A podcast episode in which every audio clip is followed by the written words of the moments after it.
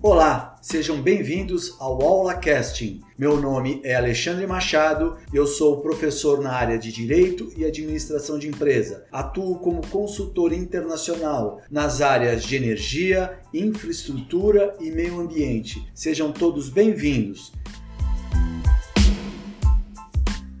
Este episódio será dividido em duas partes. A primeira relativa à logística de apoio às operações offshore realizando-se uma breve revisão dos principais tipos de operação e seu processo logístico. Da mesma forma, seu modelo de armazenamento, consolidação, transporte terrestre, operação portuária e transporte marítimo, apresentando-se as principais diferenças em seu processo. Na segunda parte, retrata-se de forma geral o processo logístico das operações de produção e exploração de petróleo offshore, comparando e analisando o tipo de embarcação de apoio destinada às unidades marítimas marítimas, tudo dentro de uma perspectiva logística de redução de custo. Vale dizer que a logística de apoio offshore é relativamente nova, ou seja, uma nova área de conhecimento dentro do segmento de petróleo e gás. Vale destacar que empresas de exploração e produção de petróleo demandam de elevados níveis de atividade de suporte a essas operações, consequência dos impactos que falhas no processo logístico poderiam causar a esse sistema, como uma parada de produção ou mesmo até um atraso no cronograma de perfuração de poços, o que elevaria muito o custo dessas operações. Os fatores financeiros, ou seja, o custo dessas operações, é bastante elevado dentro de uma cadeia logística e divide-se em várias partes, como o próprio transporte terrestre, a armazenagem dessas cargas, a operação portuária e a logística de atendimento de passageiros e serviços de movimentação até esta unidade marítima. Então,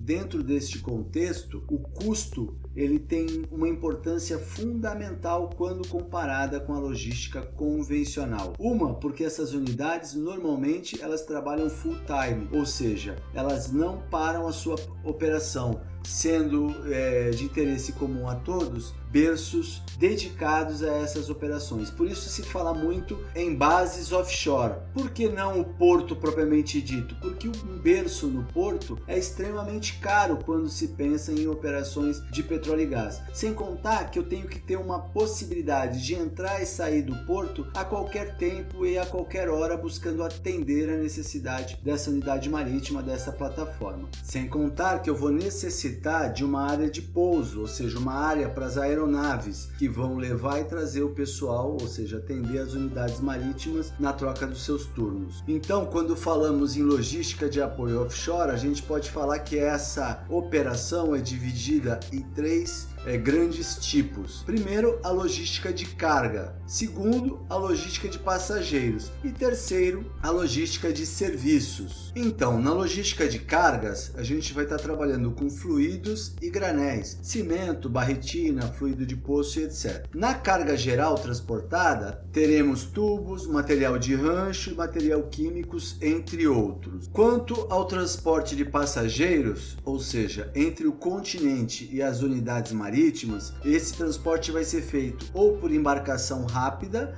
ou por helicóptero. Tudo vai depender o que? Da distância da plataforma em relação à costa. Ainda terei uma terceira categoria, a de serviços. São as embarcações que vão fazer movimentações de âncora, manuseio das espias, combate a incêndio vazamento, entre outros. Assim, os cinco principais tipos de cargas é, utilizados do processo logístico de apoio offshore é a carga geral unitizada, cargas de grande porte como tubo alimentos, né? E vários produtos químicos. Sempre pensando que eu tenho que trazer da unidade marítima o que eu estou levando para a unidade marítima, o que a gente vai chamar de backload e eu já vou explicar já já. Então, dentro do processo logístico de apoio offshore, eu vou ter dentro desta cadeia o fornecedor, a armazenagem, a consolidação, o transporte propriamente dito terrestre ou de apoio, o porto e a unidade marítima propriamente dita. Então eu tenho sempre duas mãos: o atendimento às unidades marítimas, a mão que vai e o retorno de cargas e contentores dessa unidade marítima. Eu tenho que levar em conta que essa unidade marítima tem pouco espaço. Então, dentro de uma proporcionalidade, o que eu levo, eu tenho a tendência, sempre que possível, de trazer. Ou seja, eu vou substituir é, alguns materiais que eu estou levando por outros que eu estou trazendo e vice-versa. Eu não tenho onde acumular ou guardar é, grandes estoques, grandes reservas. Essa talvez seja a maior diferença quando eu comparo o processo logístico de apoio offshore a outros processos logísticos convencionais. Porém, quando eu faço a análise setorial, exemplo, na armazenagem, o processo não vai diferir do padrão da indústria. Ele vai ser é, dividido em recebimento, armazenagem, né, depois eu vou ter o picking, que é a separação e a preparação dos pedidos, e a expedição propriamente dito. É igual a do setor logístico convencional mas tem algumas características que têm que serem observadas, principalmente na distribuição diária. Por exemplo, o galpão interno tem que ter uma estrutura porta-pallet voltado o quê? Para materiais de pequeno porte que vão ser movimentados normalmente por empilhadeiras pantográficas, e outra parte para materiais de médio porte que demandam de posições, corredores e equipamentos com maior porte. Isso tem que estar tá muito bem dividido nesse galpão principal, aí no seu galpão interno. A estrutura em área contida eu tenho que ter para produto químico, ainda algumas estruturas tipo lever para armazenamento de materiais longos de pequeno porte, tenho que ter áreas blocadas para cargas de grandes dimensões e pesos elevados, tanto coberto como descoberto. E vou precisar também usar um WMS eficiente, um sistema de gerenciamento de armazéns. Para quê? Para tratar as cargas de pequeno porte, quais deverão ser embaladas em caixas padronizadas ou não. Tudo isso pensando na cubagem é, dos pallets e na unitização é, do material que vai direto a essa unidade marítima. Em termos de área externa, eu tenho que pensar na armazenagem, grandes corredores para empilhadeiras de grande porte e guindastes, estruturas tipo cantilever também para tubos de grande porte de pequena quantidade, estruturas denominadas ainda é, de estaleiros de tubos, né, utilizadas para esses tubos, uma área organizada em box para tanques químicos, né? e uma área de conservação de materiais, uma área vital.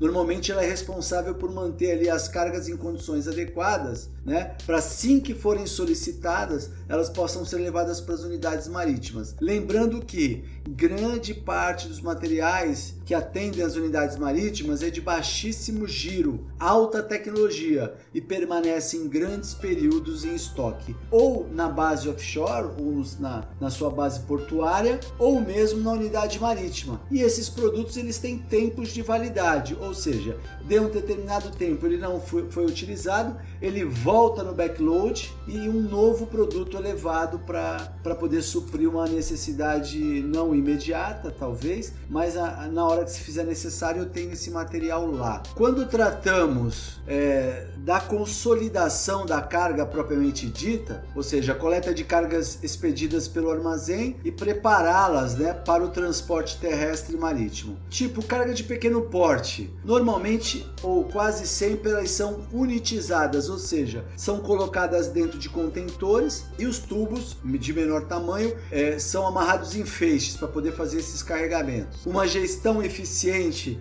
sobre o ciclo dos seus principais equipamentos, leve em conta então esses contentores utilizados e as desligas, né, é, para facilitar a manobra por guindaste, já que este tempo né, de equipamento eles ficam retidos nas unidades marítimas e são impactados fortemente em seu estado de é, conservação e seu dimensionamento. É aquilo que eu estava falando. O material que vai para a unidade marítima ele tem um tempo de validade. Passou daquele tempo, usado ou não utilizado, ele volta para a base offshore. Eu não posso correr o risco de fazer a instalação de um determinado equipamento e depois ele apresentar problema e eu ter que realizar sua troca novamente. Isso aumentaria muito o custo da operação. Então, esse tipo de risco é inaceitável dentro da logística de apoio offshore. Então, na consolidação da carga, se nós fôssemos dar é, duas definições, duas aplicações bem distintas, a primeira seria que a quantidade de equipamento necessário é igual à demanda diária multiplicada pelo seu tempo de ciclo em dias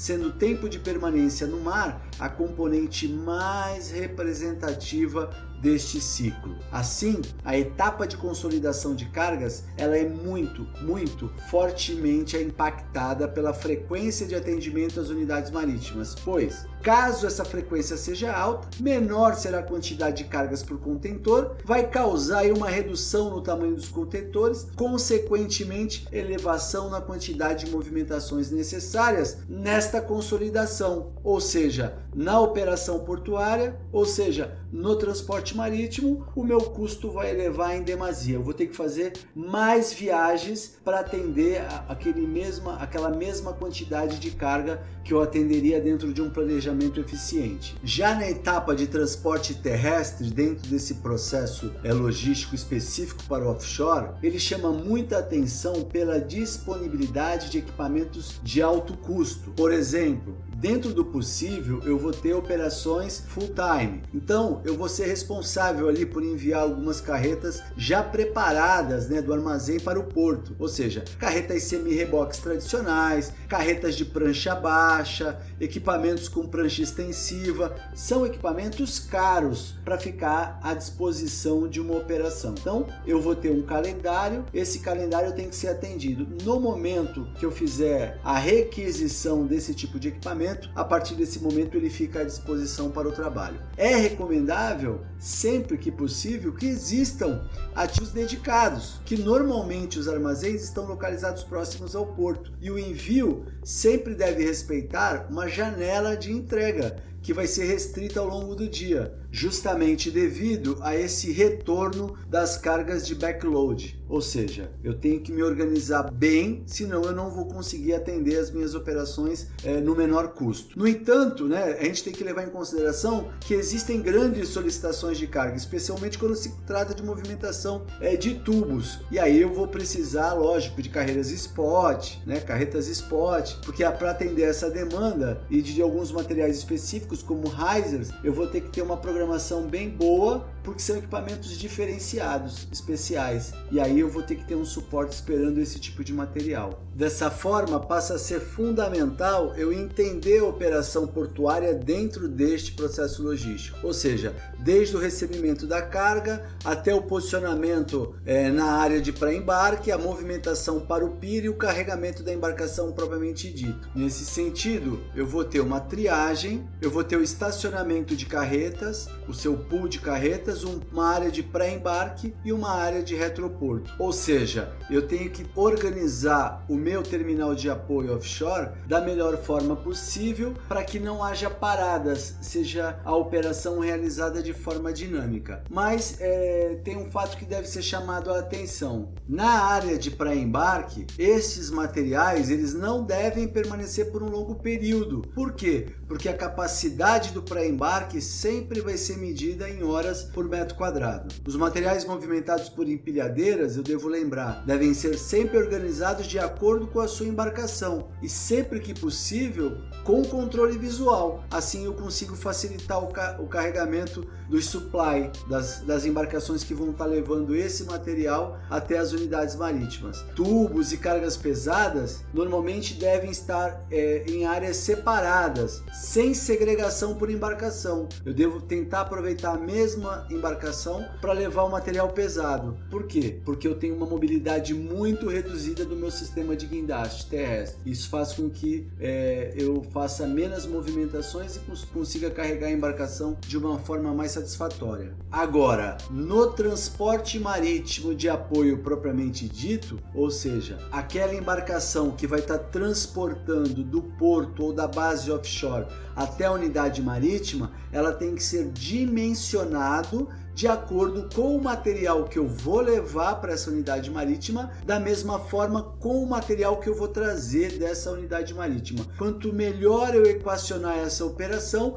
menos viagens eu tenho, automaticamente um menor custo operacional eu vou ter também. Só para a título de curiosidade, por exemplo, o PSV, que é uma, é uma embarcação de apoio à plataforma, né? Ela tem a metragem que vai poder variar aí de 250 metros quadrados até 900 metros quadrados de área utilizável para movimentação de carga, sempre com prioridade normal. Por quê? Porque os pedidos emergenciais que não vão poder ser embarca embarcados nos utilities por motivos de segurança, lógico. É, utilities são embarcações bem mais rápidas, eles têm cerca de 150 metros quadrados de área utilizável e eles fazem pequenos transportes de emergência. Tem uma velocidade muito maior quando comparado com o PSV, só que o PSV não tem restrição tão grande de peso. Então, dentro dessa perspectiva, eu tenho sim que dimensionar a minha embarcação de acordo com a minha necessidade operacional. Senão, eu vou ter um custo muito mais elevado porque eu aumento o meu número de viagens. Então, conhecer a gestão portuária e conhecer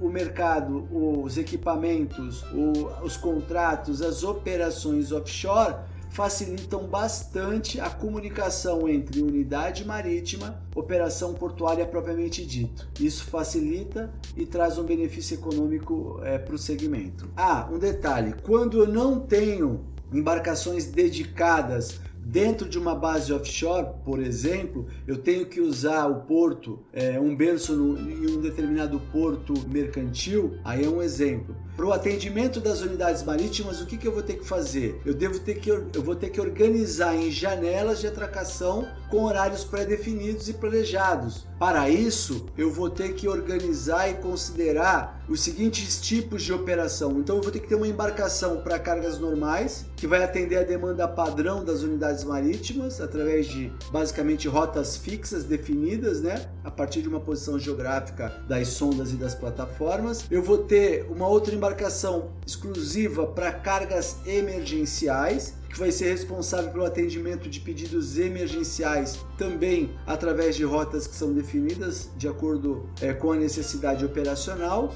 E eu vou ter embarcações utilizadas é, de forma especial para movimentar grandes solicitações de risers, de tubo, já que um desses pedidos pode ocupar grande parte de uma embarcação. Então, eu tenho tudo dividido e pensado para atender e não deixar faltar, não deixar parar a operação. Esse é o grande diferencial de uma companhia de petróleo para outra. Chamo atenção que é a etapa com maior custo operacional. Normalmente ela é responsável por 80% do custo total da cadeia petrolífera. A eficiência na utilização dessas embarcações busca o que? Sempre aumentar a ocupação desses ativos, para que esses equipamentos permaneçam o menor tempo possível nas unidades marítimas e no porto, ou seja, a otimização operacional dessas embarcações. Nesse sentido, então, as ineficiências provenientes da falta de planejamento e controle da operação podem aparecer de forma mais incisiva e comprometer a operação como um todo. Exemplo: cargas expedidas sem prazo adequado para o atendimento, baixo aproveitamento dos contentores, atraso nas cargas que serão embarcadas, expedição ocupada sem necessidade, cargas sendo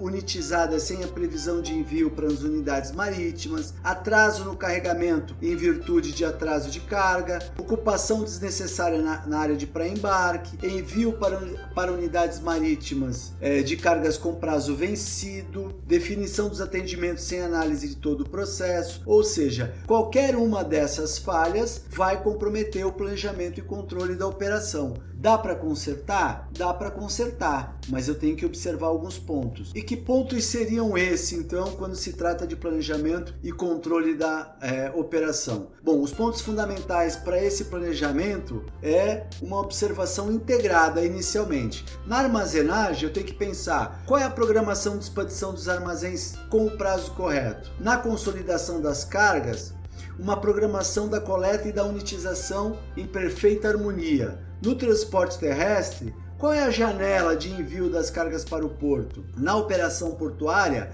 a organização da área de pré-embarque é fundamental. Já na operação marítima, a programação de convés e a definição das embarcações fazem com que eu otimize a idas e vindas dessas embarcações. E na unidade marítima, a comunicação com o cliente final, ou seja, a entrega do que foi solicitado. Então, vale dizer que a antecedência de planejamento, ela passa a ser fundamental para o controle da operação. Então, do início da expedição até a coleta das cargas, eu tenho esse tempo entre expedição e coleta. Do tempo de coleta e utilização, entre a coleta das cargas e as saídas das cargas, eu tenho um outro tempo. O tempo de da saída da carga até a chegada no porto, o tempo do porto, né, da, do tempo de viagem da chegada no porto até a saída da embarcação e o tempo marítimo, a saída da embarcação até o prazo de entrega. Eu tenho que ter anteci antecipação e planejamento, por quê? Porque às vezes eu posso ter um mar agitado e a, a condição meteorológica pode é, atrapalhar o meu planejamento. Então eu devo ter uma margem de segurança bastante satisfatória para que não haja falha no planejamento. Nesses termos, o planejamento deve ser pensado a partir da data da entrega do pedido, que dependerá sempre do tempo marítimo. Por quê? Para que se possa alocar uma embarcação com uma janela de atracação definida no porto. A partir dessa janela, então, que eu vou determinar os prazos das áreas operacionais para que a carga esteja no porto no momento correto para o carregamento. Na base offshore, isso é um pouco mais facilitado porque eu controlo basicamente toda a operação e não dependo de um feedback da área portuária portuária. Além disso, a operação deve ser focada na programação e execução. Sem estas, a gente não consegue né, organizar as cargas na área do porto, de acordo com a embarcação que eu estou escolhendo, ou seja, que está na minha janela, pois não vai haver visibilidade de que carga irá chegar ou que embarcação ela será carregada. Dessa forma, o que, que a gente conclui? Que é possível sim negociar os prazos de atendimento com o cliente quando feitos com bastante anterioridade, já que existe um processo bem estruturado, no qual vai ser possível identificar o momento limite em que pode ser emitidas as solicitações, que vão sempre variar né, de acordo com prioridade, localização e destino final dessa carga. Dessa forma, manter a integração com os fornecedores que entregam as cargas diretamente no porto passa a ser fundamental, ou seja, criar um fluxo de informação. E aí o portal da web seria aí bastante interessante para que tanto o fornecedor como o, o comprador possa visualizar os seus pedidos, fazer o seu planejamento dentro das respectivas janelas de envio para o porto, para que não haja atrasos. Os prazos, eu tenho que pensar que esses prazos eles podem ser alterados ao longo do ano, caso a operação seja sazonal, né, impactada por condições de mar adversas, por exemplo. Essas alterações devem ser sempre acompanhadas de um plano de contingência que deve englobar planejamento muito antecipado dessas demandas das unidades marítimas e a disponibilização de outras embarcações se for o caso, já que essas condições vão aumentar o seu tempo dentro do ciclo, reduzindo assim a disponibilidade no porto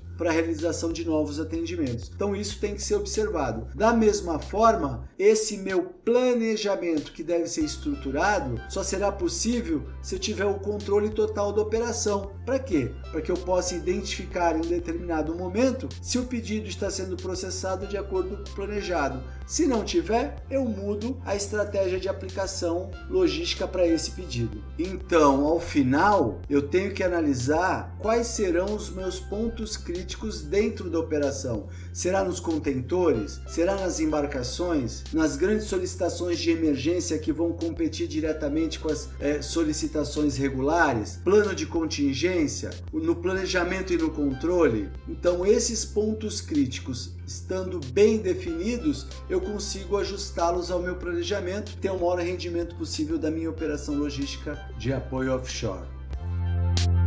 Diante do exposto até o momento, eu faço a pergunta para vocês: será que o processo logístico das operações de produção e exploração de petróleo e gás no ambiente offshore, será que eles são iguais? Eu digo que não. Por que não? Porque eu tenho vários tipos de unidades marítimas, desde sondas até mesmo os FPSO, que são as unidades de processamento e produção. Então eu vou ter plataformas de água rasa, plataformas de água profunda e plataformas de água ultra profunda. Algumas plataformas podem ser recepcionadas por embarcações é, no vai e volta da sua tripulação, ou seja, né, nos turnos de escala. Outras, como as deep waters, que são é, plataformas de águas profundas e ultra profundas, estas necessitam de apoio aéreo, tendo em vista a distância que normalmente se encontram na costa. Nesse sentido, eu vou ter vários tipos de unidades marítimas e embarcações, as quais eu vou ter que equacionar de acordo com as características de cada uma para poder fazer o atendimento, é, seja o tipo de unidade marítima que eu vou estar tá atendendo, seja o tipo de, de embarcação que vai estar tá se dispondo a levar essa carga nessa unidade marítima. Como exemplo, eu posso citar algumas embarcações que fazem o atendimento às unidades marítimas. Assim, vejamos, AHTS é um rebocador para manuseio de âncoras. Ele tem em média de 60 a 80 metros de comprimento e tem um motor aí que pode chegar até de 6 até 20 mil HPs, ou seja, bastante forte. Ele transporta também suprimentos, como tubos, água doce, óleo, lama, cimentos e peças. Ele consegue dar esse tipo de apoio também. Um outro, podemos citar aí o Cram Boat, ou seja, é uma embarcação utilizada no transporte rápido de tripulação e outras equipes que atuam em plataforma. Costuma dar suporte. É uma embarcação rápida, tem pouca capacidade de carga, porém ela, ele consegue levar uma equipe a bordo. Temos o LH, ou seja, é um rebocador é, especializado para manuseio de espias os cabos de amarração, ele costuma ter cerca de 35 metros de comprimento e um motor aí com potência de 1800 HPs. O outro é um navio multitarefa, um navio super polivalente. Ele é capaz de garantir diversos serviços em uma única embarcação. Né? Ele pode tanto transportar suprimentos, como ele pode ajudar no manuseio é, de âncoras, fazer pequenos reboques, fazer trabalho de pesquisa e de resgate. Ele seria chamado de MPSV, ou seja, é uma embarcação multitarefas. Temos ainda mais específico o SRV, Oil Spill Recover Vessel, ou seja, ele é utilizado é, no combate a derramamentos de óleo. Ele tem algumas dotações específicas para poder trabalhar sobre mancha de óleo e em atmosferas onde haja evaporação de gás natural. Ou seja, o sistema é, é, elétrico dele é totalmente blindado para que ele possa entrar em locais onde haja uma grande quantidade de gás. Eu tenho o PSV, é um supply vessel, é uma embarcação de apoio à plataforma. Ele é utilizado, é, é uma das embarcações mais básicas ele tem entre 60 a 100 metros de comprimento em torno de 5 mil HPs de motor. Ele possui alguns impelidores laterais, o BHP, que faz com que ele seja é, extremamente bem manobrável. Né? Ele costuma é, transportar material de suprimento, cimentos, tubos, lama, água doce, óleo, granel, ou seja, ele leva a carga unitizada diretamente para a plataforma, para a unidade marítima. Uma outra embarcação que é utilizada muito na primeira fase no upstream é o RSV. Ele é um barco de apoio e de pesquisa. Ele desempenha ali alguns serviços como instalações submarinas, acomodação e abastecimento para a plataforma de perfuração, apoio e coleta de dados sísmicos, é, coleta de informações é, do meio marinho, ou seja, é um navio science, é um navio científico, normalmente usado nas primeiras fases. Eu ainda vou ter o RSV, que é o chamado ROV, ele gera suporte para uh, o sistema robótico das embarcações, né, os veículos de controle remoto, que fazem operações em águas profundas. Ele é uma embarcação especializada. Ele opera normalmente é, com braços mecânicos, luzes de manuseio, faz montagens submarinas e etc. Não que a plataforma não tenha esse tipo de equipamento, ela tem, mas não é tão especializado como esses RSV que manobram bem esses roves. Tenho ainda o SV, o Supply Vessel, que é uma embarcação de apoio de petróleo de menor tamanho, né? Ela transporta também todo tipo de suprimento, só que em menor tamanho, uma, embarcação mais simplificada. Tá? Tem o TS, o Tug Supply, que são os rebocadores de apoio às plataformas. Normalmente, é, a grande parte deles é azimutal, ou seja, manobra para todos os lados. Ainda vou ter aí o Utility, o T, que é uma embarcação de porte, pequeno porte, extremamente rápida, que transporta tanto pessoal e faz o embarque aí de pequenas cargas emergenciais para a plataforma. Ela é bastante utilizada para fazer embarque em plataformas de água rasa ou água profunda, mas que estejam perto da costa, em cestos. Ela facilita bastante o embarque desse pessoal. Até o momento, nós estamos falando de embarcações de apoio, porém, eu tenho alguns navios especiais que são aplicados ao segmento offshore. Por exemplo, o Heavy Lift semi-submersível, ou seja, é uma embarcação capaz de carregar plataformas, navios, é, portainers, cargas muito pesadas. Ele enche os purões, ele afunda, entra por baixo essa plataforma, esse navio, ele drena a água dos purões, levanta e efetua o transporte. Temos aí também as embarcações, os superpetroleiros, que são responsáveis pelo envio nas importações e exportações de petróleo. Temos os navios gazeiros, que transportam gás com característica especial, né?